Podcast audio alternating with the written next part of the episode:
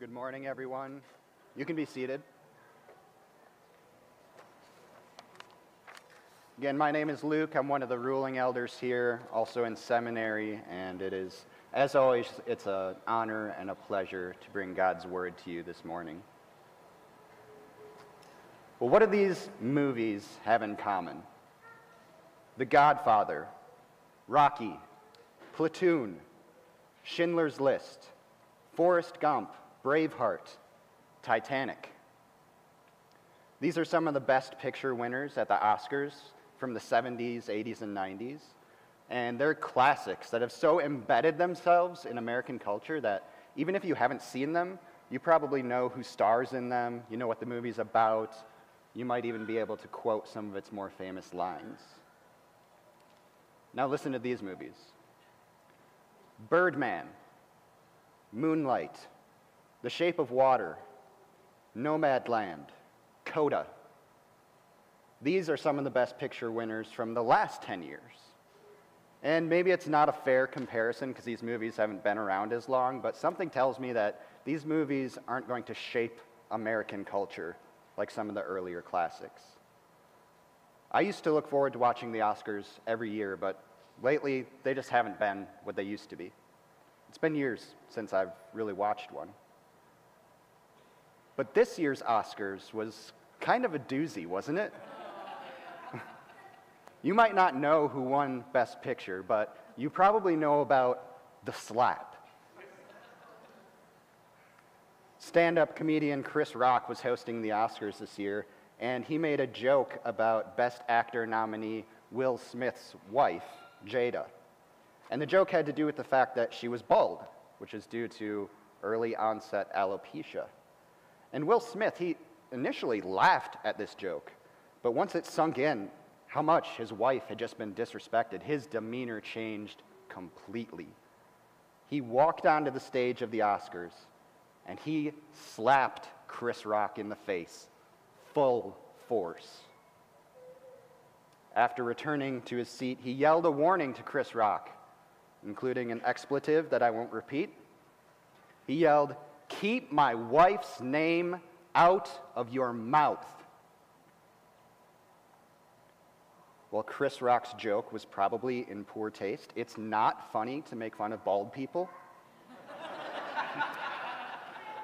if you don't believe me, read 2 Kings 2.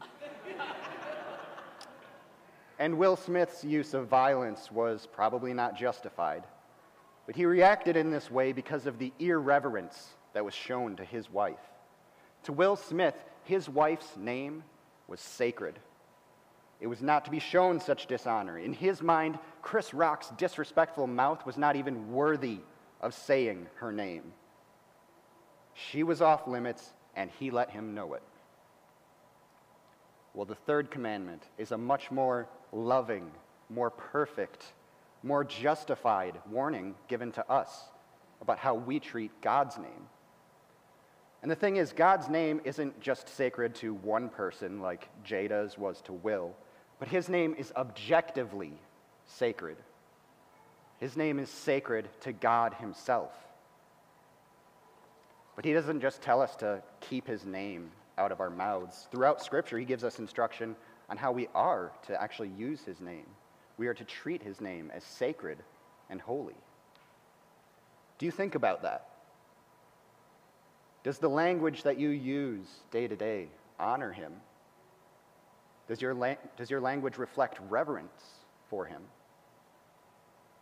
See, the third commandment, it's more than just about what words we're allowed to say and not say. It also has to do with our hearts. Jesus said in Matthew 12, verse 34, Out of the abundance of the heart, the mouth speaks.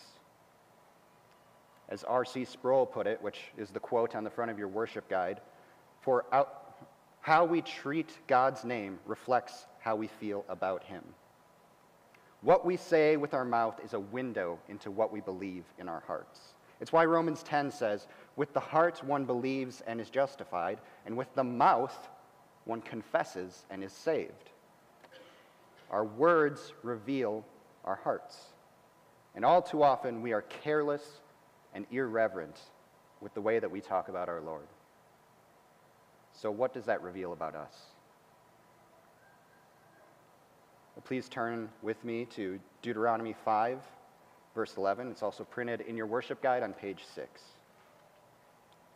You shall not take the name of the Lord your God in vain, for the Lord will not hold him guiltless who takes his name in vain. This is the word of the Lord. Let's pray.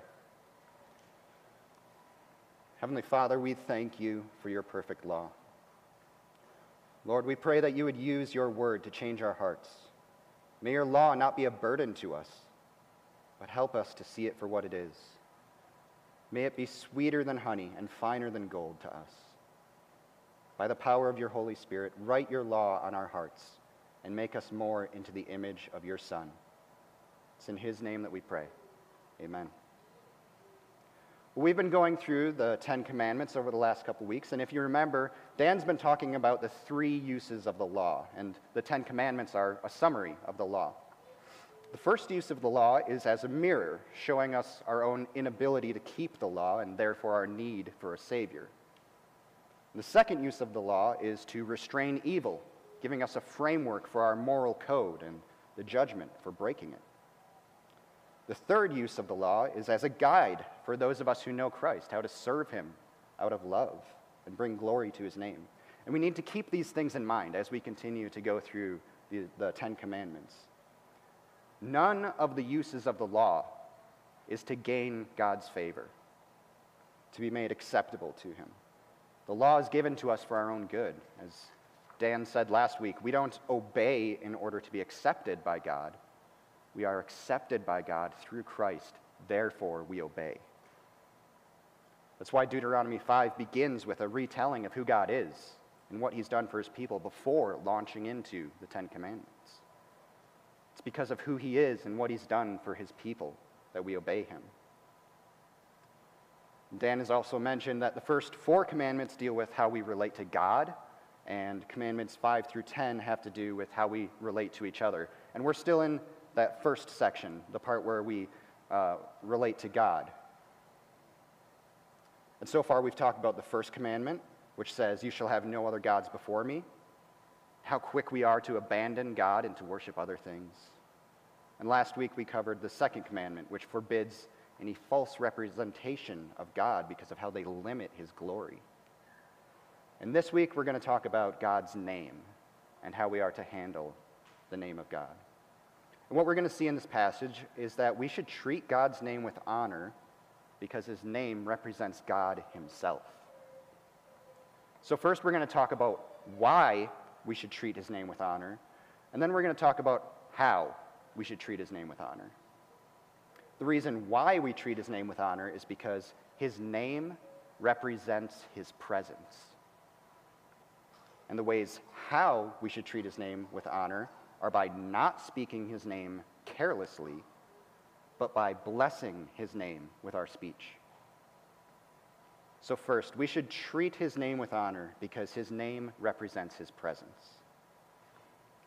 Maybe you've never really given the third commandment much consideration. Um, maybe you were raised in a, tradi- in a tradition like myself that taught that the third commandment was basically just to not use swear words. And there's some truth to that, but that's not the whole story. The third commandment is specifically zeroing in on how we treat the name of God.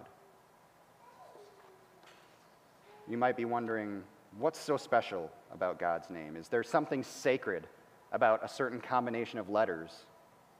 Are certain syllables actually forbidden by the law from leaving our mouths? And don't you know that God's name is actually Yahweh, and that Jesus' given name, his Hebrew name, is Yeshua, which translates to Joshua? Well, if that's an obstacle for you, let me deal with that briefly right away. We can talk about it more after the service if you'd like. First of all, yes, Jesus' Hebrew name is Yeshua. We get the name Jesus by translating into English from the Greek translation of Yeshua. In other words, going from Hebrew to Greek to English you get Jesus. But the important part is this that nowhere in the Bible does it even hint that we are only supposed to speak his name in the original languages. Language changes, but the object of our language stays the same. When Moses asked God what his name was in Exodus 3 in the burning bush. God said, I am who I am. I am is represented by the Hebrew tetragrammaton Yahweh. And throughout Scripture, God also calls himself God, the Lord, the Holy One of Israel, our Father, Alpha and Omega, among other names and titles. All these names refer to the same God, and every name that God has in the Bible is covered by the third commandment. It includes God the Father, it includes Jesus, it includes the Holy Spirit. All three persons of the Trinity are God, and their names are holy. So, why is God's name so important? Well, in Exodus 33, when Moses was talking to God on Mount Sinai, he asked God to show him his glory. And the part of that story that we tend to remember is how Moses was only able to catch a glimpse of God's back, and even just that glimpse of glory was enough to make Moses' face shine. But what we forget is how God used his name during this encounter. God said to Moses in Exodus 33, I will make all my goodness pass before you, and I will proclaim before you my name, the Lord. And in the next chapter, when he does this, when he passes before Moses, he does so proclaiming his name, the Lord, the Lord. Why would he do that? Why would he say his own name? Moses knew who he was. He'd been talking to him for 40 days. Could it be that God's name is more than just a combination of letters on a page? Perhaps God's name is intrinsically attached to his very being. That's why in Proverbs chapter 18 it says, The name of the Lord is a strong tower. Psalm 20, we trust in the name of the Lord our God. Psalm 61 says, I will sing praises to your name. Philippians 2, at the name of Jesus, every knee should bow. In Acts 4, which we heard earlier, and there is salvation in no one else, for there is no other name under heaven given among men by which we must be saved.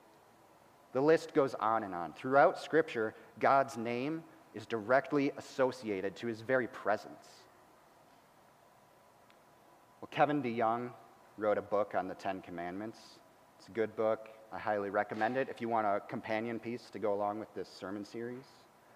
And in his chapter on the third commandment, he says this Our name is not tangential to our being. It marks us and identifies us. And over time, as people get to know us, our name embodies who we are. Think of someone whom you love deeply your child, grandchild, parent, friend, or spouse. The name of that person represents more than just markings on a page. For example, when someone says the name Tracy, I don't just think about the letters in her name or mere facts about her. I don't just think about the fact that she's my wife and she's an accountant and that she loves when I mention her in my sermons. For me, when I hear her name, I think about her qualities as a person, about how I feel about her, and who she is as a holistic person. The fact is, there are probably millions of Tracy's in the world, but her name is special to me because I have a special relationship with her. But there is only one God, and his name is objectively holy. How much more is his name tied to his identity than ours? How we use the name of God matters because his name represents his presence.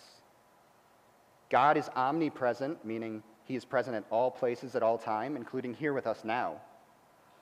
But his name is so uniquely attached to his presence throughout Scripture, it's practically interchangeable with his person.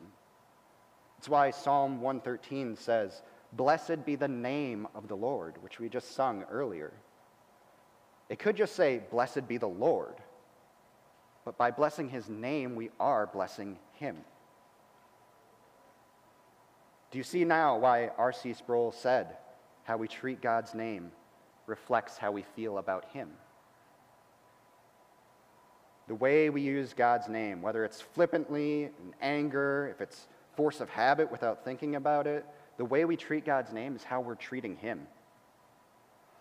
And that's why the commandment includes a warning. The Lord will not hold him guiltless who takes his name in vain. Well, God's name represents his presence, which is why we treat his name with honor. So then, how do we treat his name with honor? Well, first, we should treat his name with honor by not speaking it carelessly. As the text says, you shall not take the name of the Lord your God in vain. So, what does that mean to take his name in vain? It's not a phrase we use very often. Uh, J.I. Packer defines the term in vain as any use of God's name that is empty, frivolous, or insincere. The NIV translates this passage You shall not misuse the name of the Lord your God. When it comes to this commandment, we sometimes just think we need to try better. We need to just clean up our language. We might even kind of laugh about how much we slip up with our language. But this is a command. It's not advice, it's not self help. It's a command that's punishable by death. There's a reason why Leviticus 24 says, Whoever blasphemes the name of the Lord shall surely be put to death. His name is sacred. Mary said, in Luke chapter 1 Holy is his name. To take the Lord's name in vain is serious sin. Well, sticking along the line of movies, um, the movie Sandlot, which probably should have won an Oscar, um, it's about a group of young boys back in the 60s who spend every minute that they can out on the baseball diamond playing ball. And when Scott Smalls moves to town, he doesn't know the first thing about baseball but he wants to get in with these local boys and make friends. So he starts playing with them, and he is bad. Very bad. So bad that he got a black eye trying to catch the ball. So bad that he wouldn't even try to throw the ball because he was too embarrassed. He just hand delivered it. Well, one day when the boys were playing, Benny Rodriguez hit the baseball so hard that it fell apart. And the problem was it was the boy's last ball. So Smalls, this new kid, he gets a great idea. He knows where his stepdad has a baseball. He's seen it in his trophy room. So he goes home, he gets this baseball, and proceeds to hit his first home run ever with it. Over the fence, into the territory of the beast, which, if you've seen the movie, is the neighbor's vicious dog. And rather than celebrating with the rest of his team over his first home run, um, you see Small's face just go white. And he tells the team, We need to get the ball back. And if, uh, if you've seen the movie, you know there's no getting the ball back from the beast. The teammates ask him why he needs it back so badly. And he tells them it belonged to his stepdad. And it had some lady's name on it Ruth. Baby Ruth. Smalls, you mean to tell me that you went home and swiped a ball that was signed by Babe Ruth and you brought it here and actually played with it? You're dead as a doornail, Smalls. The boys spend the rest of the movie trying to get the ball back from the beast, knowing that they were in deep trouble for violating such a highly esteemed baseball. Smalls had no idea who Babe Ruth was. And the rest of the team wouldn't have ever treated this ball so carelessly if they had known whose name was on it.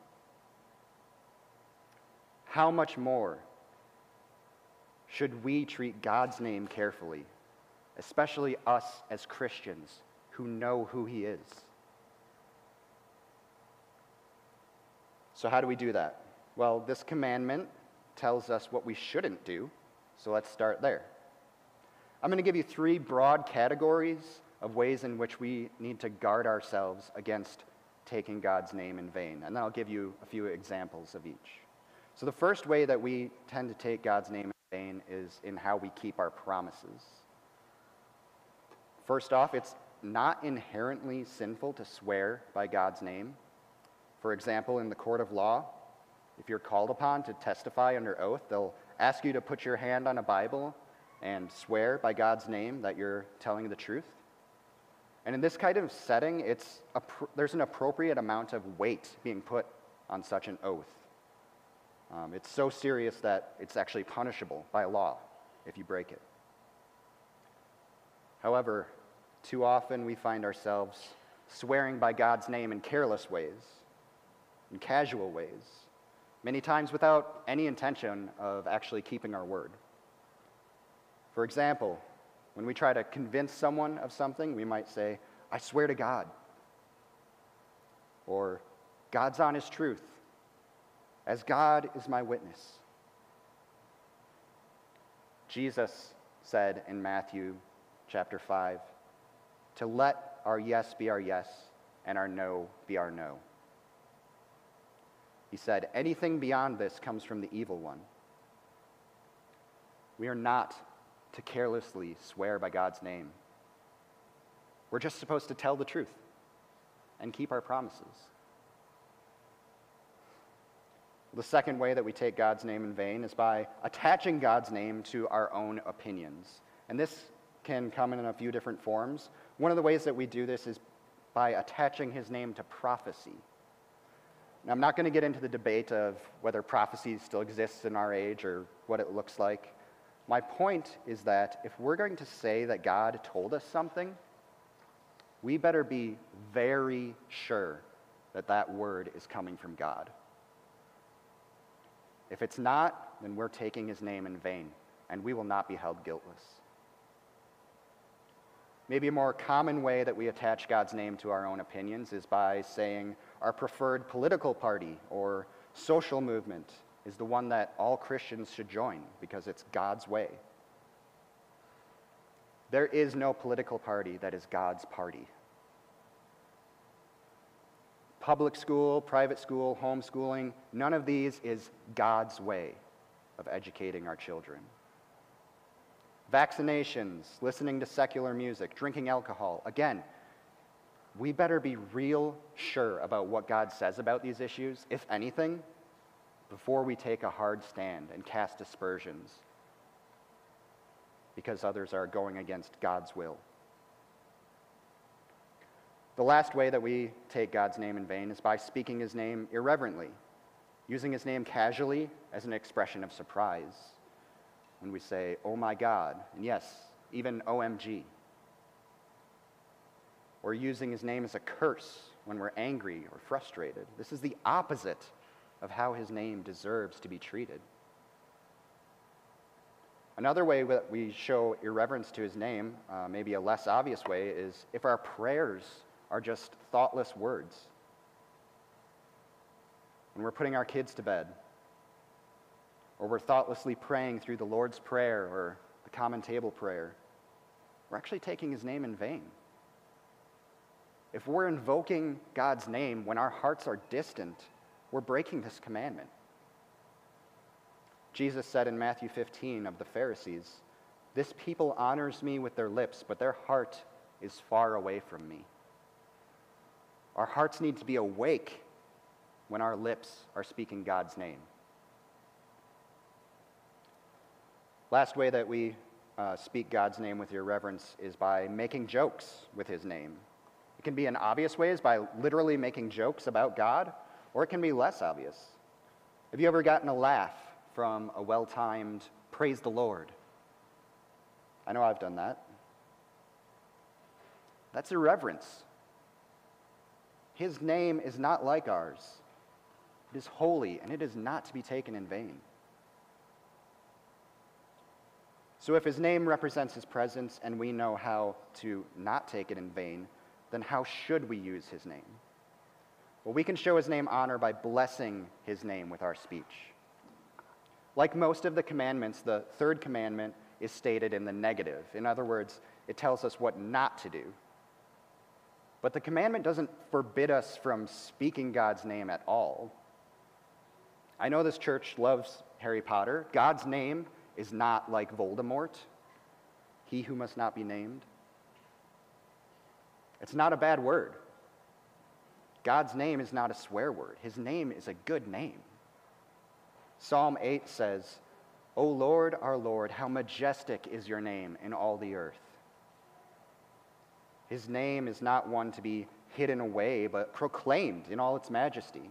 Psalm 29 says, Ascribe to the Lord the glory due his name.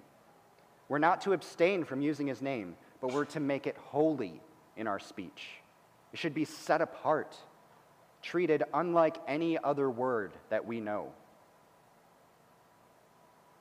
Well, going back to our sandlot analogy, where did Smalls get the autographed baseball from?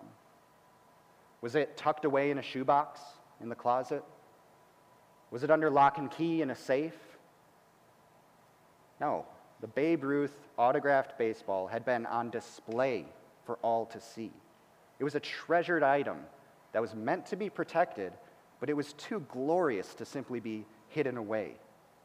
It needed to be displayed for all to see. Yet, it was not to be treated just like any other baseball. It was not for everyday use, to be tossed around in the dirt, to be hit with baseball bats. This ball was a treasure, too glorious to hide away, and yet too valuable to be played with. It was a ball that needed to be admired and glorified. And that is how we should treat God's name. We are not to hide it away, but we are not to play around with it either. We are to display it and give it all the honor that it's due. Psalm 105 gives us some guidance on how to treat God's name.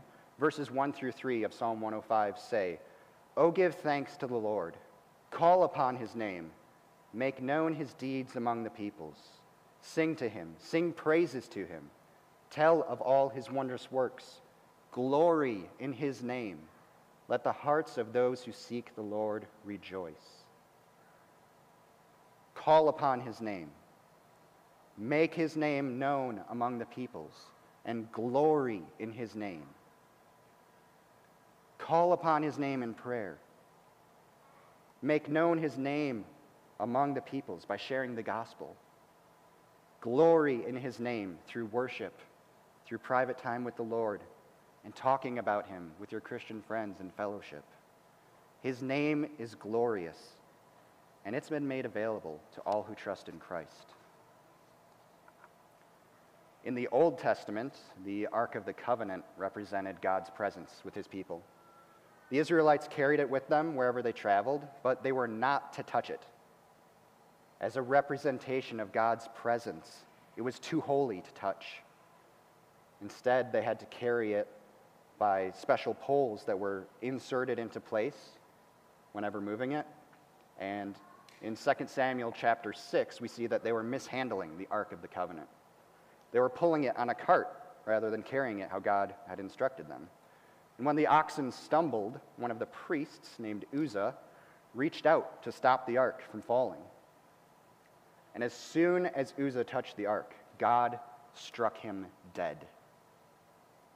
The holiness of God came into contact with sinful man and sinful man fell dead as a result. The Ark of the Covenant no longer represents God's presence.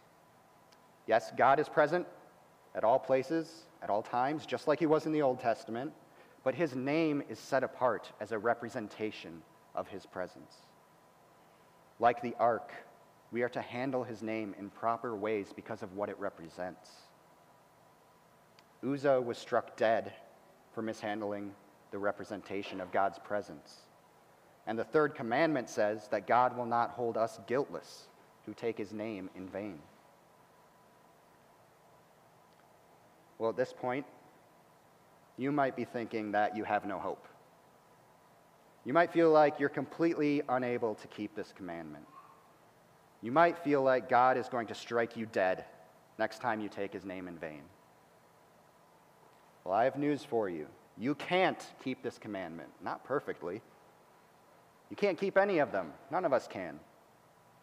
And we are worthy of eternal death as a result. But that's not the end of the story. Jesus kept all of the commandments perfectly. He lived the life that none of us could ever live and died the death that we deserve. For those of you who have trusted in him as your Lord and Savior, God's name is not something to be feared. You have access to him through his Son. You have access to his name because of Jesus.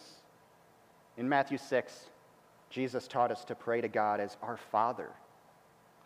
The holy God and creator of the universe, Yahweh, has given us his name to call upon as a child calls out to their parents. Romans 10, verse 13 says, For everyone who calls on the name of the Lord will be saved. If you have called out to Jesus, if you have trusted in him alone for salvation, you have the privilege of bearing his name as a Christian. His name is great. It's not to be thrown around carelessly, but it's to be blessed and honored with our speech because of who he is and what he's done for us. Let's pray. Our Father in heaven, hallowed be your name. May your name alone be exalted above all others. Lord, we pray that the way we treat your name would reflect hearts that honor and love you. Help us to bring glory to your name in the way we speak and the way we live. Your name is holy. Help us to treat it as holy. In Jesus' name we pray. Amen.